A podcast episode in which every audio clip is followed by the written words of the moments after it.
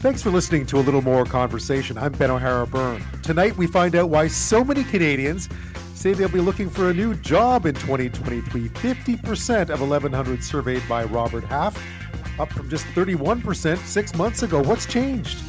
We speak to an Afghan Canadian journalist about the latest attack in the Taliban regime's ongoing war against women's rights in that country. Last week, they banned women from attending university and prohibited them from working for aid groups or charities.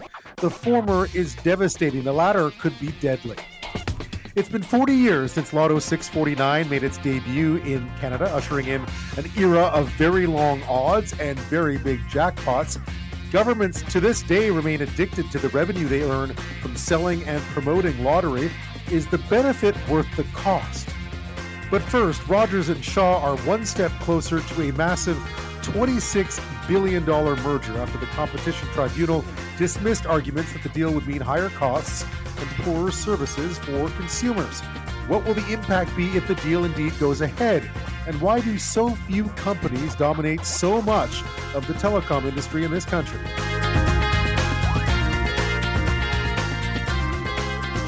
Well, what are a few words you think of when we talk about telecom service in this country? Expensive, unreliable, uncompetitive, monopolistic? Those are a few that come to my mind.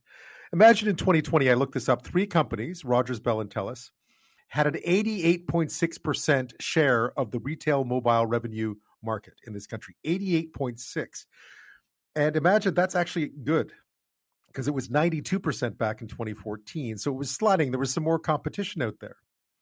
So that's why this proposed 26 billion dollar merger between Rogers and Shaw Communications is such a big deal. It's really one of the biggest mergers this country has seen, most important ones uh, that this country has seen in a very long time.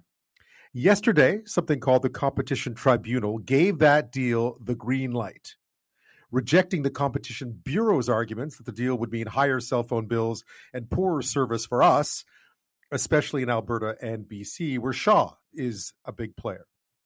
That decision has cleared the way for the deal to go ahead, only needing approval now from the federal industry minister. Uh, minister Champagne, his office say they will review the decision in detail Opposition leader Pierre Poilievre was asked about this today at a news conference, and he says he has serious concerns about more consolidation in the telecom sector. Well, I have very serious concerns about more consolidation. We need more competition in our telecom sector. Uh, we don't have enough competition. We saw that uh, with the Rogers shutdown. Uh, that occurred, uh, I think, seven months ago now. We're going to be looking very carefully at the tribunal's ruling before pronouncing our final position on this. But our purpose in all telecom policy is more competition, competition and choice so that we can have lower prices and better service for our consumers. Well, Rogers and Shaw were pretty pleased with this decision late yesterday. For consumers out there, the companies say the deal will benefit us because it gives them the scale to capitalize fully on new things like next generation wireless technology, 5G services, getting it to all of us across this country. They couldn't do that on their own, they say. Well, today came the fallout. First, Rogers and Shaw say they've extended the closing of this deal to the end of January. It was supposed to happen by the end of 2022. And today we found out the Competition Bureau is actually going to appeal the Competition Tribunal's dismissal of the its case and will apply for an injunction to block the deal from closing until an appeal is heard. So this is some really high stakes stuff going on. Uh, David Soberman joins us now from the Rotman School of Management at the University of Toronto. David, thank you for your time. No problem. Good evening. So this was a really uh, sort of a very active end of the week in this whole deal, wasn't it? We got the decision from the competition tribunal, and today we got the fallout. Well, that's right, and I think a lot of Canadians remain quite interested in what's eventually going to happen. Uh, when the decision came out, perhaps we thought we knew, okay, this thing is going to go through, but now with the delay of the decision and now with the uh, announcement that the uh, Competition Bureau is going to appeal the decision. The outcome is perhaps much more uncertain than we originally thought. Yeah, uh, tell me a bit about what the just how this works for people who don't understand. The Competition Bureau obviously weighed in on this, and then the tribunals where the companies can go to argue against that that decision, and that's what happened. What did the tribunal the tribunal rule exactly? Why did they think that the Competition Bureau's argument wasn't valid? Well, I guess um, the tribunal is supposed to be an, an objective adjudicator in these issues. The competition tribunal brings the issue to the actual tribunal and asks the tribunal to stop the uh, takeover. And they hear arguments from both sides and then they make a decision. And I guess they felt that Videotron uh, would remain robust and become a stronger competitor because by acquiring Freedom Mobile, it will now right. extend its reach into Ontario. Uh, they also argued that um, this merger would not lead to a decline in the quality of service. Um, what I would say about that is, given our experience this summer with Rogers, it's hard to imagine how service could decline. So maybe they are right about that. Um, and finally, um, there's the idea that Rogers will be a stronger competitor for Bell and Telus in Western Canada, which indeed is probably the case because Rogers is weaker in Western Canada, and that's where Shaw is strong. So those are the arguments they presented. But I think the one thing to remember about this court case is that it's very difficult to prove that prices will go up or down in advance of a proposed merger. I mean, you're sort of making a decision about what you think is going to happen. So typically, what competition tribunals have done is they've looked at concentration. And when they think that the concentration in an industry is too high, then they may stop an acquisition. And because when there's too much market power, typically prices do go higher and consumers suffer. Yeah, I mean, that was the Competition Bureau's assessment of all this. Um, at this point in time, as far as I understand, uh, we have two things going on now. One, the Competition Bureau has appealed this, so that that is a process that will unfold. And then again, ultimately, it all rests with the minister, right? And he's under a fair amount of pressure here, I would think, to uh, to be very judicious about this one. Yes, I mean, I think that um, I, I think probably this would be an easier decision for the minister if we hadn't had the incident in this this summer with the uh, Rogers uh, service outage. I think that's actually raised a lot of concerns in the mind of Canadians, not just about the prices, which we know are very high and not competitive compared to other countries, but also about the quality of service. The argument was always, well, you know, we pay high prices, but we've got excellent service, and this isn't what you get in other countries. And I think what we're seeing now is that argument probably is not as strong, uh, given what has happened, as perhaps people thought it was. And so that really does put the minister under a great deal of pressure to do what's right, because in a sense, he's in that position to try to protect the benefits of Canadians, not of the people running the telecommunications companies. When we look ahead a little bit, what happens now? Because the Competition Bureau has appealed, um, and this all ultimately ends up with the minister. So, and, and I guess today we heard that Rogers and Shaw have pushed back the close on this to the end of January from the end of 2022. Well, I imagine that probably there needs to be a decision by the competition tribunal on the appeal before the minister will make a decision. So you may see some changes in the timetable. So it's really hard to say, and you know, it's hard to also know how long this appeal will take to be prepared and to be heard by the tribunal, or who exactly the appeal goes to. I'm not sure of the actual judicial process when the bureau appeals a decision of the tribunal, but usually this does take time. Yeah, I mean the um, the tribunal's decision was done quite quickly by tribunal uh, standards for the for the original decision, which came out last night. We're supposed to see the reasoning behind it sometime over the weekend. Uh, when you look at what impact this could have on consumers, I mean, ultimately, what really matters to most of us, I think, is especially out here at West in Alberta and BC, is will it mean better service? Will it mean improvements, or will it be bad for us? And, and I guess that's the twenty six billion dollar question if you're a consumer. Um, I agree completely. And I think, um, unfortunately, in Canada, we have had an experience with our framework which um, makes judgments and tries to determine whether or not we've got enough competition in the Canadian market has been rather ineffective. For the most part, mergers have taken place, and often Canadians have suffered. So, unfortunately, I would say I'm a bit pessimistic about the likely outcome of this merger.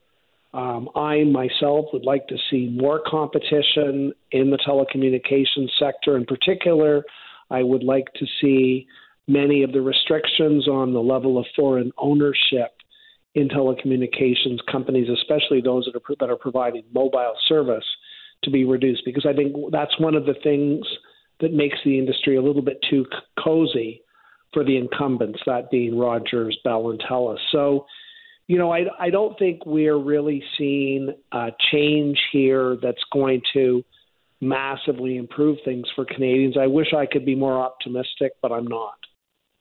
Yeah, I mean, anyone who's been away, who's had to use cell phone services, or who's lived in another country and used cell phone services in Europe, or recognizes just how much we pay. I mean, we understand some of the some of the constraints here, some of the challenges that uh, telecoms face in this country, but still, it's remarkable how much cheaper it is in in other places. Uh, how much you know, this is going to be a really tough one for the industry minister because, again, you know, the leader of the opposition, Pierre Poilievre, came out today talking about the need for more competition. The NDP has been a big, big on this for years now. Uh, uh, Francois Philippe Champagne has has a pretty tough call on this one. If he says, "What are the what are the consequences?" If he says no.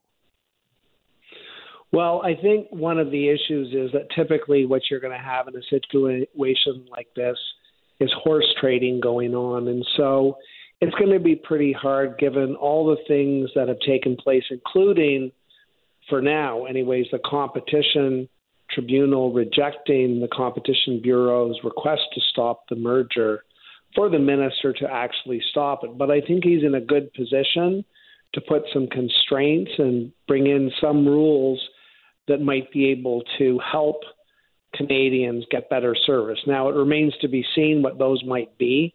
And my view is typically the best way to ensure better service and better quality is to increase competition. But perhaps there are some things that he can do that will actually make things a bit better for us here in Canada. But as I've said before, for me, the main thing is a change in the legislature and in the act. Um, I think there have always been constraints on uh, foreign ownership with regards to this particular sector because of the cultural dimension. But I think when it comes to mobile phone service, I'm not sure that argument has a lot of validity. And the Competition Act is under review as we speak, right? Absolutely. I mean, I think on an ongoing basis, I think this is something that we really need to think about in Canada. I mean, for the most part, the vast majority of our industries need to operate in a competitive framework. After all, we're in NAFTA and good Canadian companies need to go to bat with good American companies. But there are certain sectors, whether it's transportation or telecommunications or banking, that are protected. And when you have a protected uh, sector, you need to ensure that there's a high level of competition. And if I go back to the banking sector, the one thing that's interesting about our banking sector is that we actually have five major banks that actually ensures a pretty high degree of competition. In contrast, in our telecommunications sector, we have only three major companies. And there's been a lot of research that has actually been done on what level of concentration um, is going to ensure uh, or allow companies to collude or to tacitly collude. And a lot of the research suggests that if you have four or more competitors in an industry, then in fact you'll have a fairly high level of competition.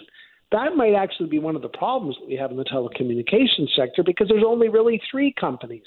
And when you have that number of companies, even though they don't explicitly write contract to keep prices high, they all realize that if they start cutting prices, then the only people that are going to gain are consumers. And of course, given that they're in the business of making money, they don't do that.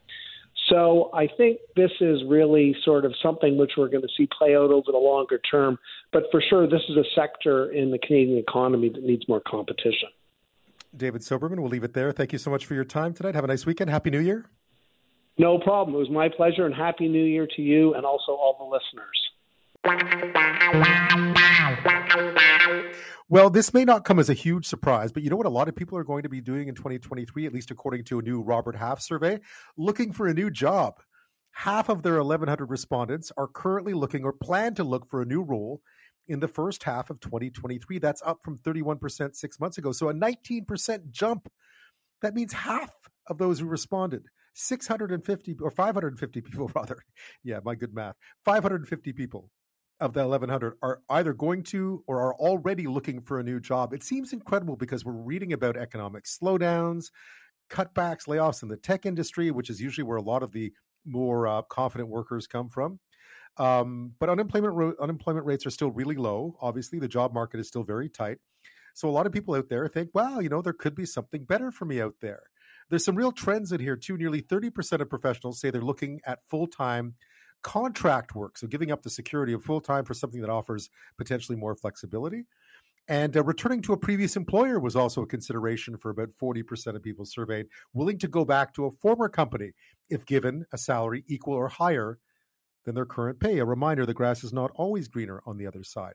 So, what is driving all this? Joining me now is David Bolton. He's regional director at Robert Half. Thanks for your time. Thanks, Ben. It's great to be here. So, I mean, we talked a lot in the past little while about some storm clouds on the horizon, uh, economy wise in 2023, but Canadian professionals seem like a pretty optimistic bunch heading into the new year. How is that manifesting itself?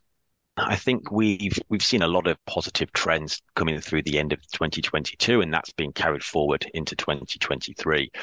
We did a survey recently, and we um, we surveyed over a thousand workers across Canada, and the uh, the outcome of that was 50% of the people that we spoke to were either looking for a new job for the new year or planning to start looking for a new role in the first half of 2023. So that's just given us great confidence that the the employment market is heading in the in the right direction. We did a similar survey six months ago, and that number was at 31%. So to see the increase and the general positivity coming from the Canadian workforce is uh, is a great thing to hear. I suppose it's not so positive if you if you're an employer though, right? And fifty percent of uh, professionals are looking to uh, to switch. What do you what is behind it? What is it that they're looking for? Well, it's tough to say because I think on the one hand, it might not be good news if you have a, a staff member leaving, but on the other, it is a great way potentially you can attract new talent into your business. So for some companies out there, it'll be great for them to bring in fresh ideas, fresh way of doing things, and and others it, it could be a chance to maybe reshuffle what they've got in their organization. But there's a number of factors that have driven this. We we we asked the the individuals on this survey what was their driving force, and the number one response was a higher salary. We've obviously seen the cost of living increase over the last year quite dramatically, and higher salary has been a, a huge factor in people looking for jobs. And then secondary to that, it's things like better benefits, it's better maybe career advancement opportunities, or just more flexibility in when and where they can work. I, I, gather we're seeing certain segments of the workforce uh, are more prone to wanting to move than others, and that's uh, true of, I guess, younger workers as well as as tech workers. Uh, uh who, who else is who, who is in there? Who is really what group is really looking to move? Spot on. So the, the Gen Zs and the millennials are the, the generation that is more likely to make a career move and, and tech professionals, as you mentioned. But one of the big things that I thought was interesting coming out of the survey is that the majority of people that responded to this survey, 61% in fact, have been with their company between two to four years. And I think that just gives a real good indication. Maybe if you are looking at your own workforce and you are thinking potentially there's the opportunity that people may leave, that might be the area that I look at first to see what can I do from a retention perspective? How can I engage with these professionals to make sure those that I have working for me that I don't want to leave um, are truly engaged and, and are happy in their career? When also working parents, I gather, is one of the groups looking to make a move. I would imagine that's has a lot to do with flexibility.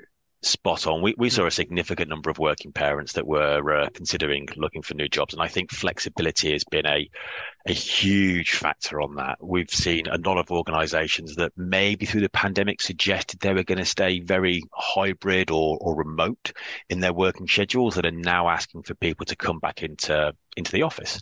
And if you're a working parent like myself, something like that flexibility to work from home is super important. Or maybe it's window working or just have the flex, having the flexibility that if you've got to do the daycare run or you, you have a, a sick child that's, that's home from school, that you've got the ability and flexibility to take care of them.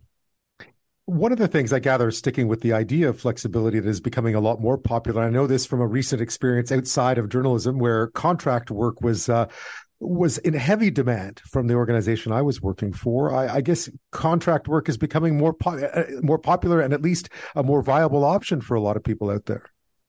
Yeah, we, we, we weren't surprised maybe by these surveys as we've seen maybe the number of contracting people increase over the last few years and nearly 30% of workers are considering quitting their job to pursue full-time contracting. And I think this all comes back down to the flexibility piece we spoke about. When you're in that full-time job, you do have certain restrictions around when and where you can work and, and what your deliverables are. But if you move into the role of a contractor, you become a bit more of your own boss. And I think people have really enjoyed some of the freedom they've had with that over the last um, couple of years. It also goes some way to kind of reinforce that positivity in the market where people feel confident that there is work out there for them as a contractor because historically people may not have left the security of full-time employment if they didn't feel like there was something out there for them to keep them fully engaged. And um, if there's a number of people that are confident going into contracting, it gives you an idea that they must have a positive feel about what's available in the market from an employment perspective. Another aspect of your survey that was interesting was what is driving people out of jobs, because clearly there are things that uh, will lure people to other kinds of work, whether it be contract or other full time positions. But you also looked into what it was that was driving employees out of their existing roles. And it was interesting that uh, unclear, unreasonable job responsibilities was cited by more than half of those who are looking, who are losing interest in their work. It's an interesting one to be so high, I think. Absolutely. And again, I think it comes down to the challenges we've faced maybe with that hybrid working where it could be that historically your manager was sat next to you and that gave you direct feedback instant feedback on things that you were doing well or things that maybe needed to improve maybe there was tasks that needed achieving in a real quick time frame that they could judge how busy you were or could just put onto your plate if necessary very quickly now people are working remote we don't have that same instantaneous touch points as we used to do. So that sometimes leads to unclear, unclear directions because you get an email of something to do, or you get a, a quick um, instant messaging note of what your objective is for the day.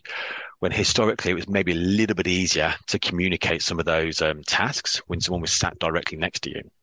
And the communication piece of that uh, was e- almost equally as important to those uh, who cited dissatisfaction with their current position. I imagine those are two peas in the same pod, so to speak.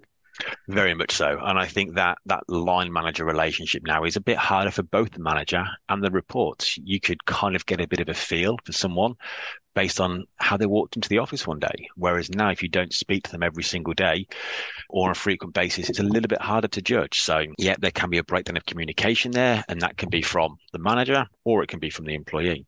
David, I know that when people think about moving, it's it's one thing to think about it; it's another thing to actually do it. Uh, what sort of advice do you have for those who are considering 2023 for a, for either a career change or at least a job change? You've nailed it there, Ben. It's one thing to think about it; it's another thing to actually do it. And my advice to anybody who's thinking about doing a career change is to just truly understand the reasons why. Our recent surveys have always shown, or often shown, that compensation is a factor for that. And I say that anybody that is looking to change jobs purely driven by compensation should have a conversation internally first. It's have that conversation with your manager, with the uh, the company that you work for to see if they can offer you something on that front because whilst that can sometimes be a bit of a tricky conversation to navigate, it may be that if you go to your, your, your manager with justification for why you'd like a salary increase, a definitive outline of what you'd like that salary increase to be, they may be able to find it for you. And that is a lot easier sometimes than going through the whole process of, of looking for a job elsewhere. So I always say anyone that's looking for a job, truly understand why your changes. Is it job? Is it flexibility? Is it commute? Can any of those things be changed in your current job first that will keep you happy? Because that will be a lot easier than going through maybe numerous interviews, the application process, the time investment of finding a new job. Yeah, and it's always um, I mean, one of the things about quitting, of course, is you is you never know if the grass is greener on the other side, right? So it is a uh, you do have to go through a fair amount of uh, of soul searching to figure out whether it's the right move. You talked in the last uh, segment about contract work. That too can be a bit of a leap into the unknown because what seems like the kind of flexibility you would want to have uh, when you have a full time job and the security of that uh, could be a very different beast once you get into full time contract work. Yeah, I think the thing with contract work is you have to be comfortable with a knowing that everything is going to be new each time you start a new contract, and you've got to be comfortable with learning new employees' names, new systems, new ways of doing things. But then you also need to be comfortable with maybe not getting a job straight away. You have to ask yourself, how would you feel if moving from contract to contract or project to project took slightly longer than you thought? Would you be comfortable with that? Some people, it's great, gives them a chance to unwind, have more vacation, spend time on other projects. Other people, it's quite unnerving. So the grass, as you say, mm-hmm. may be greener, but but for me, the grass is always greener where you water it, and, and think about where you want that to be it's still going back to that original survey number, though. The, the jump from 31 to 50%, the idea that 50% of professionals surveyed out there are either looking or about to start looking for new work, it, it does strike me as pretty astounding. What can managers or employers do to try to recognize those signs? And I, they must be out there, and also to try and retain the talent they have, because of course, training talent, hiring and training is a huge cost, and losing employees is, uh, you know, can be a real, real devastating blow. The worst thing a manager can do is bury their head in the sand.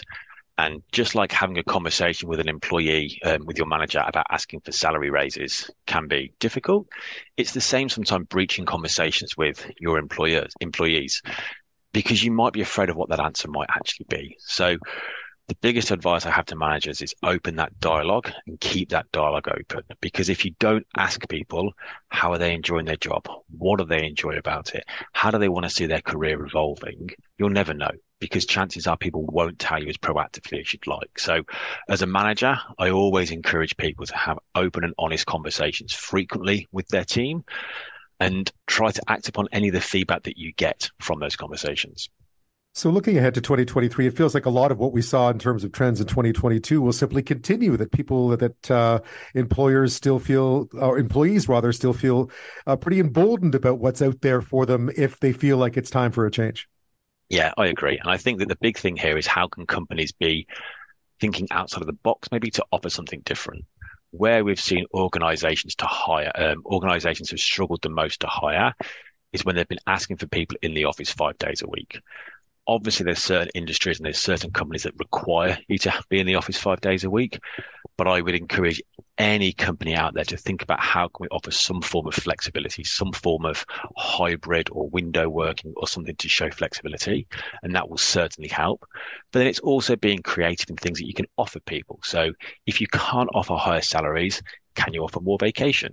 Can you offer study allowance? Can you offer something that's a little bit different that will keep an employee engaged and retain them for a longer period of time? David Bolton, we'll leave it at that. Thank you so much for your time today. Thanks very much. It's been an absolute pleasure. Well, one of the cornerstones of our long and deadly mission in Afghanistan was to ensure equality, more equality at least, for women and girls in that country. Under the Taliban, women had been pushed into the shadows, really not allowed to work, not allowed to learn, not allowed to circulate without a chaperone, covered up, invisible. That had changed. When I was there, we often went to girls' schools, still dangerous, but a whole generation was given the opportunity to learn, and they did so with incredible dedication and remarkable enthusiasm. With the return of the Taliban in August of 2021, that has quickly changed again. Advances made are being reversed fast, first with a ban on secondary education, a ban on working in government. The chaperones are back, the strict dress codes are too. And last week, an almost indescribably, uh, well, not odd, but just it's hard, it's head scratching. A ban on women from working in aid agencies or charities and a ban on attending university. The latter, the attending university, that's devastating. It's devastating for the women of Afghanistan. But the former could be deadly.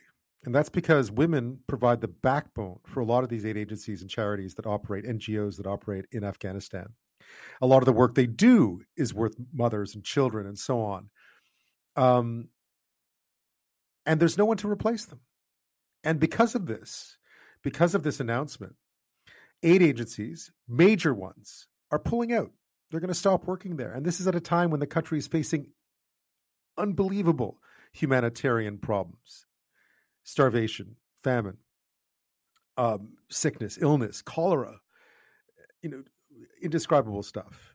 And here's the Taliban essentially saying to this one population, this one group of people, you're out.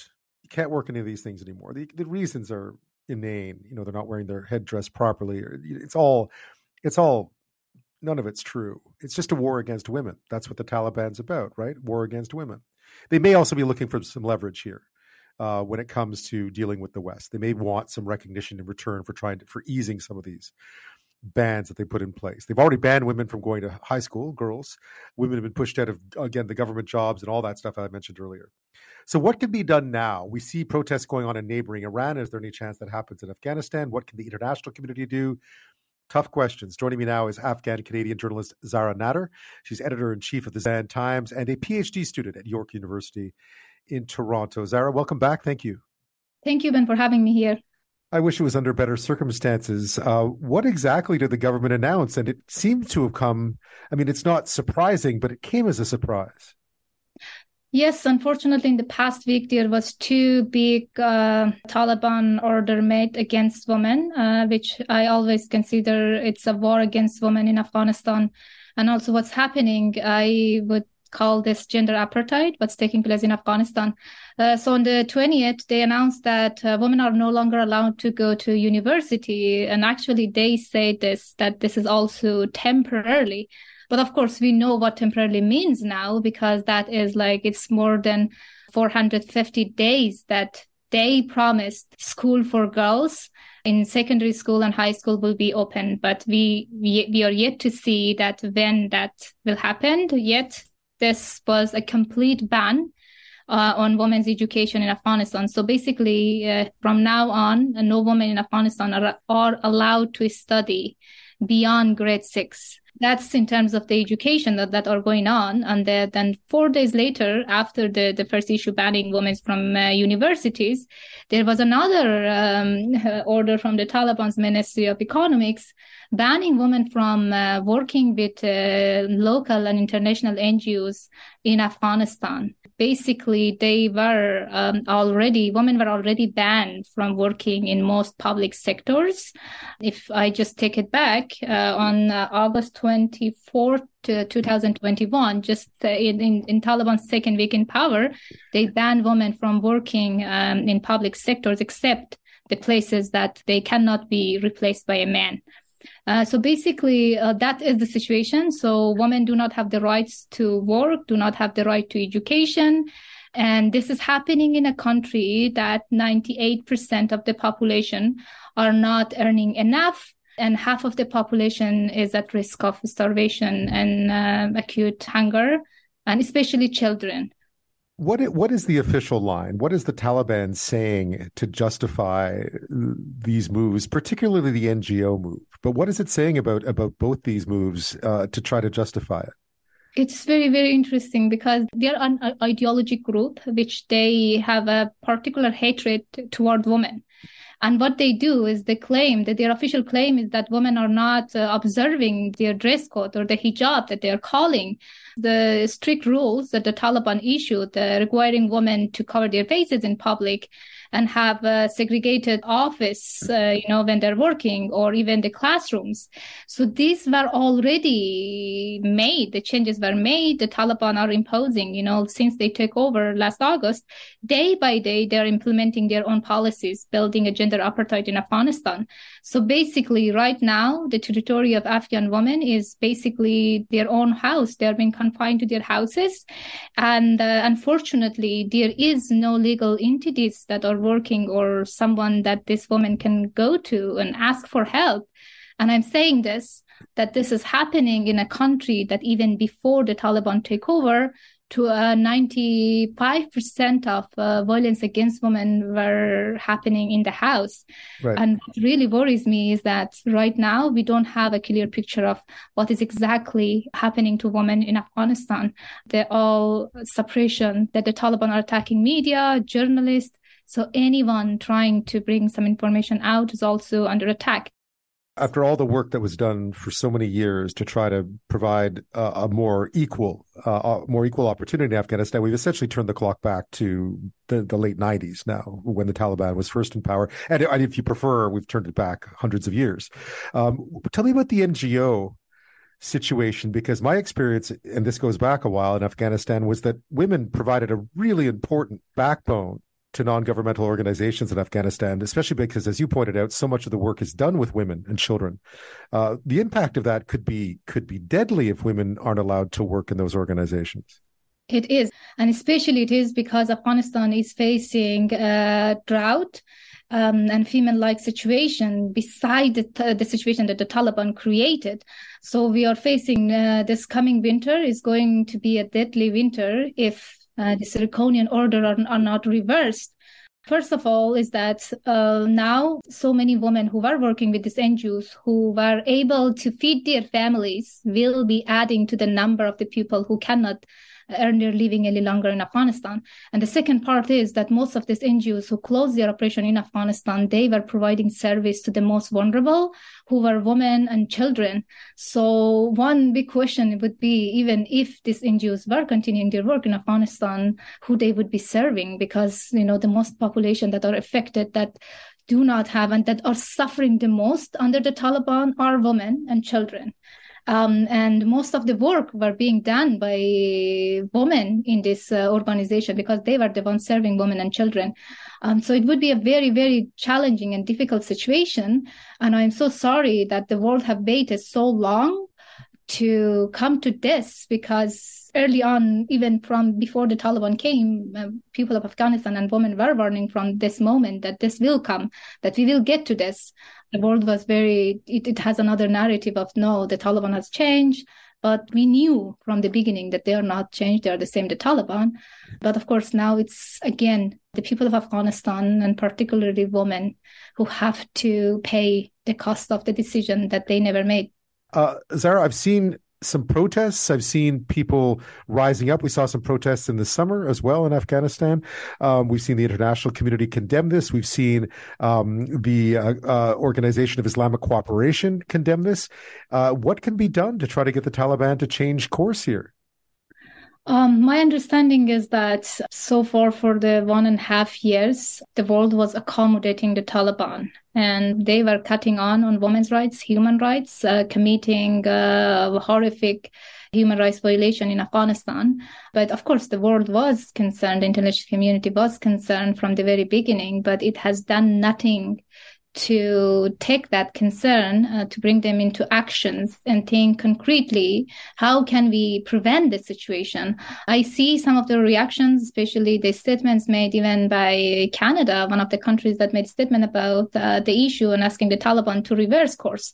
However it's evident for us that the taliban are not going to change course unless they're forced to so now, uh, my understanding is that uh, the problem in Afghanistan need a coordinated action of all the countries who are concerned about human rights, who are concerned about women's rights, and also all the countries who were involved in Afghanistan in the past 20 years to come together and work coordinatedly and and, uh, and look for ways where they can hit the Taliban where it's most effective.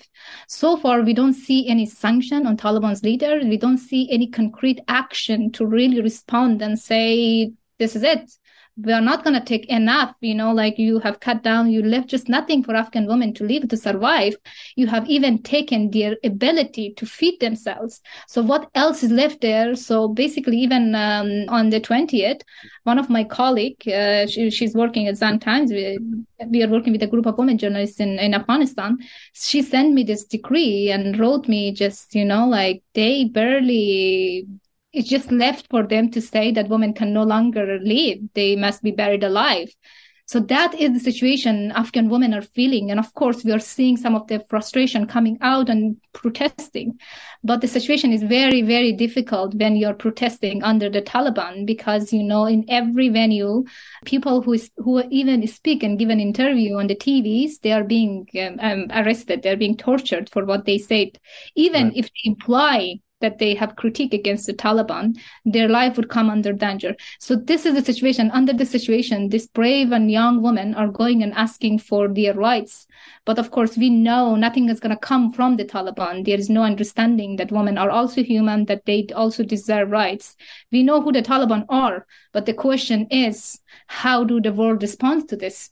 Um, well, how do you? I mean, I, I think the problem that we're seeing is that the Taliban seem wholly willing to plunge the country into starvation, famine. We've already seen it, uh, just to push women back into the shadows. And it seems like it's very difficult to try to stop them from doing it. There's all these protests going on in Iran right next door. Is that in any way the situations must be very different? I mean, I know the situations just in terms of uh, ability to mobilize the amount of people and so on. As you pointed out, it's a very different situation in Afghanistan in terms of the ability to rise up. Yes, exactly. I think the situation is very difficult, and also because in Iran, so we have, uh, for at least the recent decades, women were able to go to university to get an education, which helped them to get an understanding of like how they need to fight and how the urgency of speaking up, of defending, of them coming together to raise their voice. However, in Afghanistan, I want to always acknowledge this because there's always an assumption and an understanding that it is the problem of women in Afghanistan is the problem of Afghan culture and Afghan people and particularly Afghan men. I want to really address this, that we have to look things in context of history and culture of like how things get to here and that is that we it's four decades that we have uh, wars and conflict in afghanistan. And we know that when this started in the 1980s particularly the us and some western countries have intervened in afghanistan and supported the most extremist misogynist forces and give them weapon and money for them to be enabled to get from nowhere to the to the top of the society and be the one that is uh, injecting their own ideology injecting their own culture to the entire population of the country. So when there was no education for women especially even during the mujahideen which were called by the us president as the freedom fighters even mm-hmm. under their rule women in afghanistan didn't have any rights. They were also banned from working in the ngos so we have to be acknowledge this history that, you know, a society do not get either, you know, a very free and open society overnight. And it does not become and this uh, misogynist and uh, backward culture overnight. It takes time yeah, I mean, it feels like a, yet another step backward. One can only hope that uh, that that in fact, in the long run, and perhaps with organizations such as Zan Times and so on, that in the, in the long run, history will march in the right direction for women's rights in Afghanistan, but it's hard to feel very hopeful right now, isn't it? Zahra Nader, thank you so much as always. Thank you, Ben, for having me here.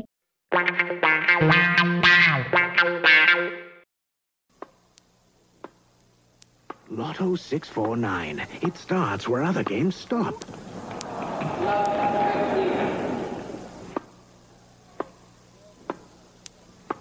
The weekly Lotto 649 jackpot begins at half a million and can just keep growing. For only a dollar, it's the biggest little game in town. Lotto 649, the biggest little game in town.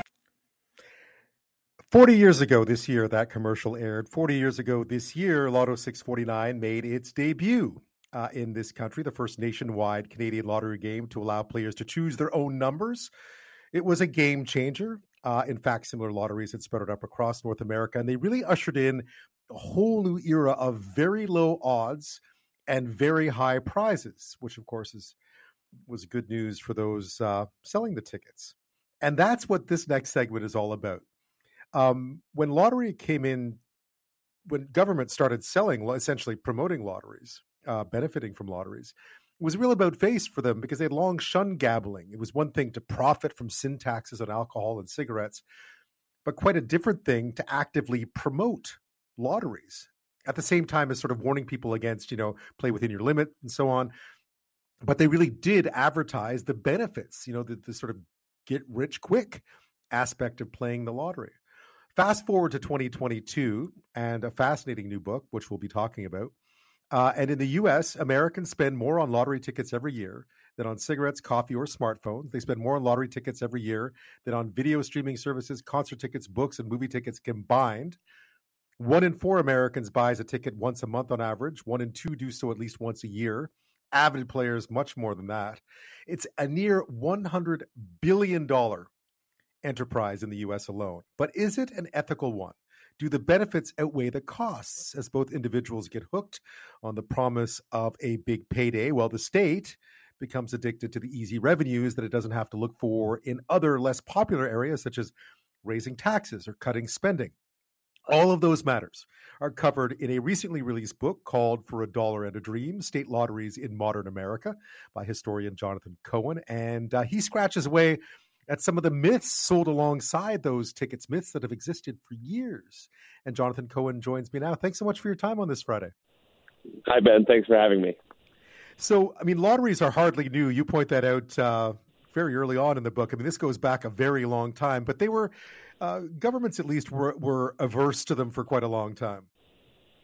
That's right, and and uh, in some ways, just to to close the circle on what you were saying, you know, they were first used as mechanisms mechanisms of public finance for government, um, as far as I can tell, as early as the 15th century uh, in Belgium. Some sources I can't I can't vouch for these entirely think that the Great Wall of China uh, was funded through the use of a lottery. Um, but what really we're, what we're talking about in sort of the modern iteration goes back both in Canada and in the United States uh, to around the 1960s when they sort of reemerged in a moment of economic crisis for both countries. Yeah, you mentioned that it was sort of a perfect storm of um, of falling revenue and increasing expenses for social safety nets and so on. And along comes uh, this idea that you could actually benefit from getting people to gamble, essentially. That's right. And, and in the United States, I'm actually not as familiar with the Canadian case, but it was preceded in, in some in some many states uh, by bingo games. Uh, that you know churches especially would organize bingo games. There'd be a, a small tax levied. Maybe you have to pay a licensing fee. Um, so it's not out of the realm of possibility that government would use gambling to profit, but it is a different thing entirely, as you alluded to in your opening comments, for the, the government to sponsor a game that's going to be sold at every convenience store in every corner of the country uh, or in every corner of the province. Uh, and and that's just, lotteries are different from other types of gambling. It's not a brick and mortar location. It's not a you have to go to a specific spot. They are designed to appeal to as many people as possible in as many places as possible. Uh, and as a result, they've really sort of opened the door and opened the floodgates uh, for other types of gambling um, in the United States, in Canada, and across the and across the world. Yeah, now you've looked into this, uh, which was fascinating because I was I was surprised by how little research there was out there, just considering what an incredible, incredibly lucrative business this is.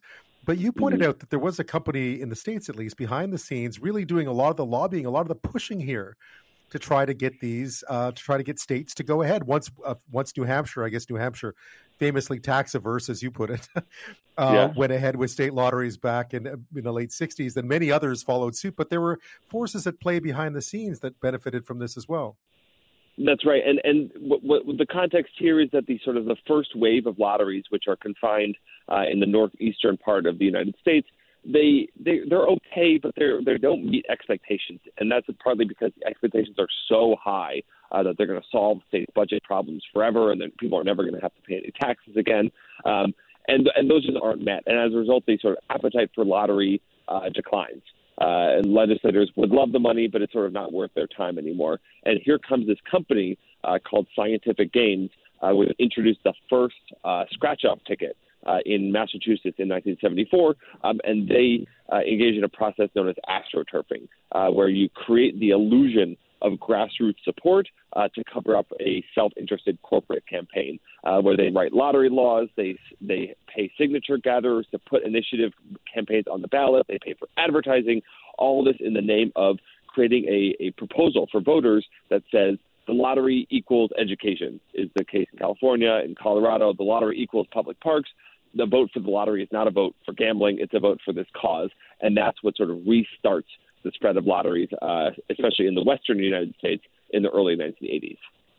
Yeah, I mean, it, you're right. When it comes to the politics of all this, um, opposing funding for, for education or funding for sports teams or fields, I mean, that's hard to do, right? That's not gambling. That's yeah. opposing something concrete and uh, supposedly beneficial.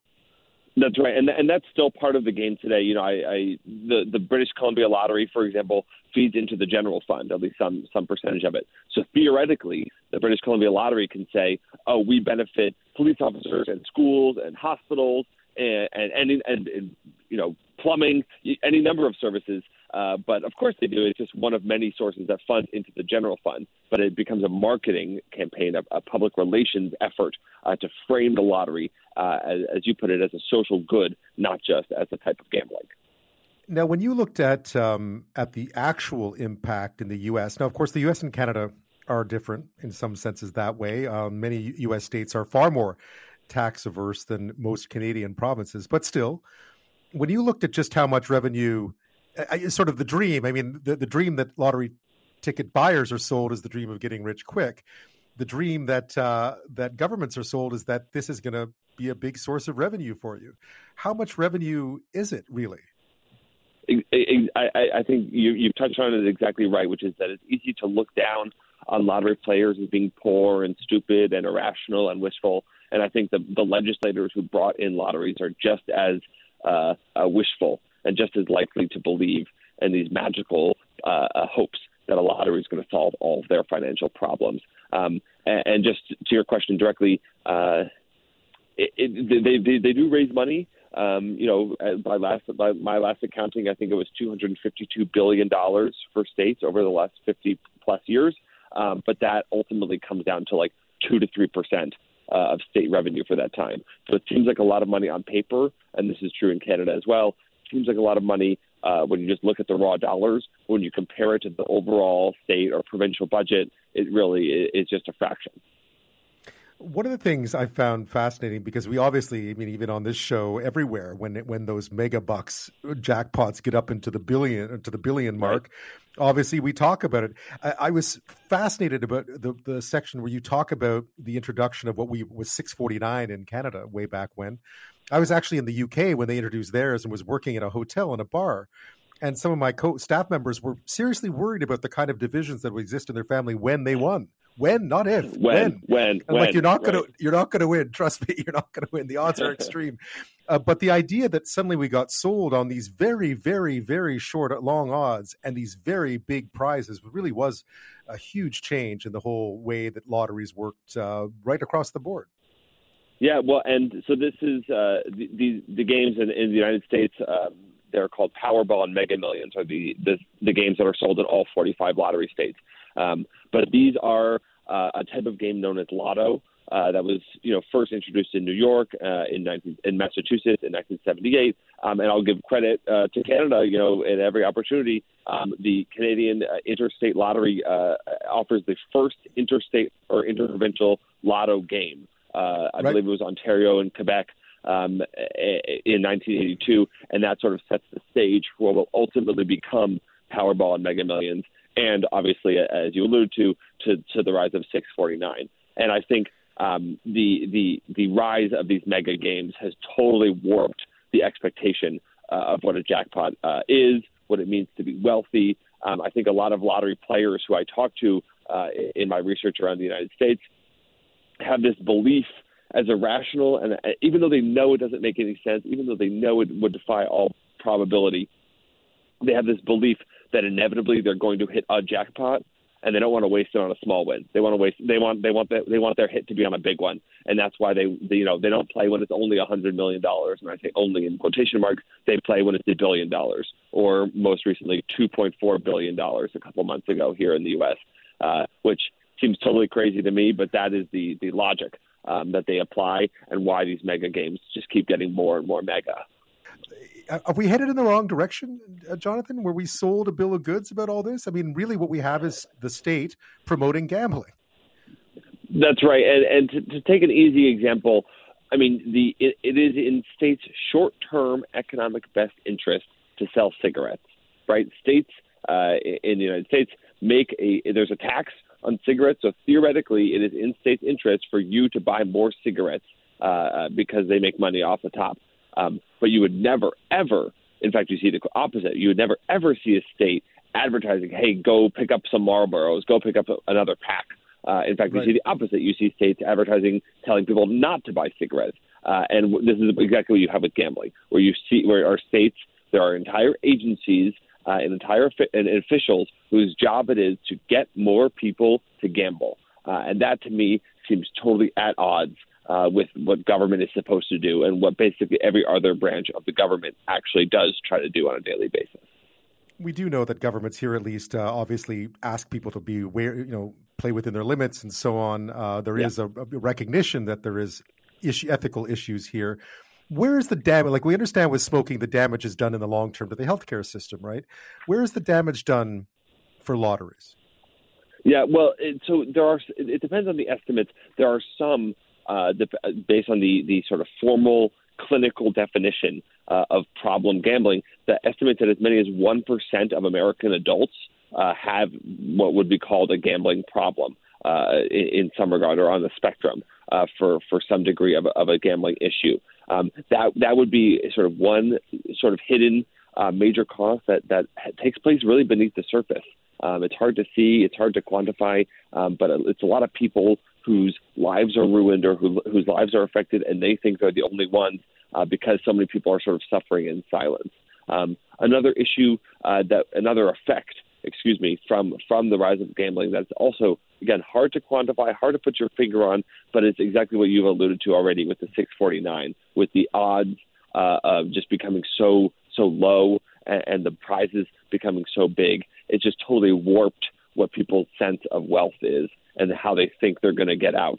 Um, you know, they, they so many people have sort of put their put their chips uh, into this pot, and they really think the lottery is going to be their best way out. And as a result, I, I wonder if they ha- if the lottery didn't exist theoretically, you know, if those people might be willing to take other initiatives or think differently um, about what their future prospects are. That's a little bit of, of, a, of a wonky one, a little a little squishy, um, but I think it's it's u- useful to consider uh, what the effect is of so many people sort of putting all their hopes and dreams on on the long odds of a jackpot.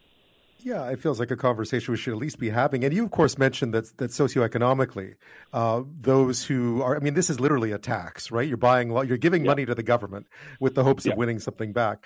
Um, but but that those who can least afford it are those who spend the most.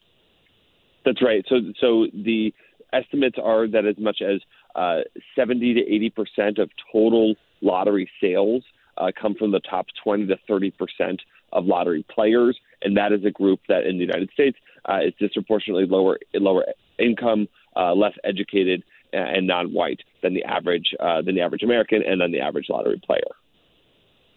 But as you mentioned, the alternatives for governments everywhere are cut services, raise taxes, none of neither of which is popular, right? Or just yeah. keep on. You know, I, I, at the end of it, for the, the same reason it became popular in the first place, is it does always feel like a bit of a victimless ethical breach when we when we sell lottery tickets to people and use it for revenue. That's right. So so lottery players, including the uh, included in this the one percent of folks with potential gambling problems, uh, especially if they're less educated and on white and lower income, they're sort of out of sight, out of mind for legislators. You know, it's easy to just see the money coming in. Oh, what was the the British Columbia lottery sales this month? Oh, great, and not to not to even think about the effect that that money is having on the people uh, who are contributing to it. Um, and the real question, uh, to, to take a counterfactual point of view, would be, oh, if the lottery didn't exist, surely these people would be gambling anyway. And, and that that's sort of implied by this idea of a voluntary tax, because no one's forcing you to p- play the lottery. People, you know, you are forced to pay taxes, but you're not forced to buy a lottery ticket. And, and the the response there is that's right.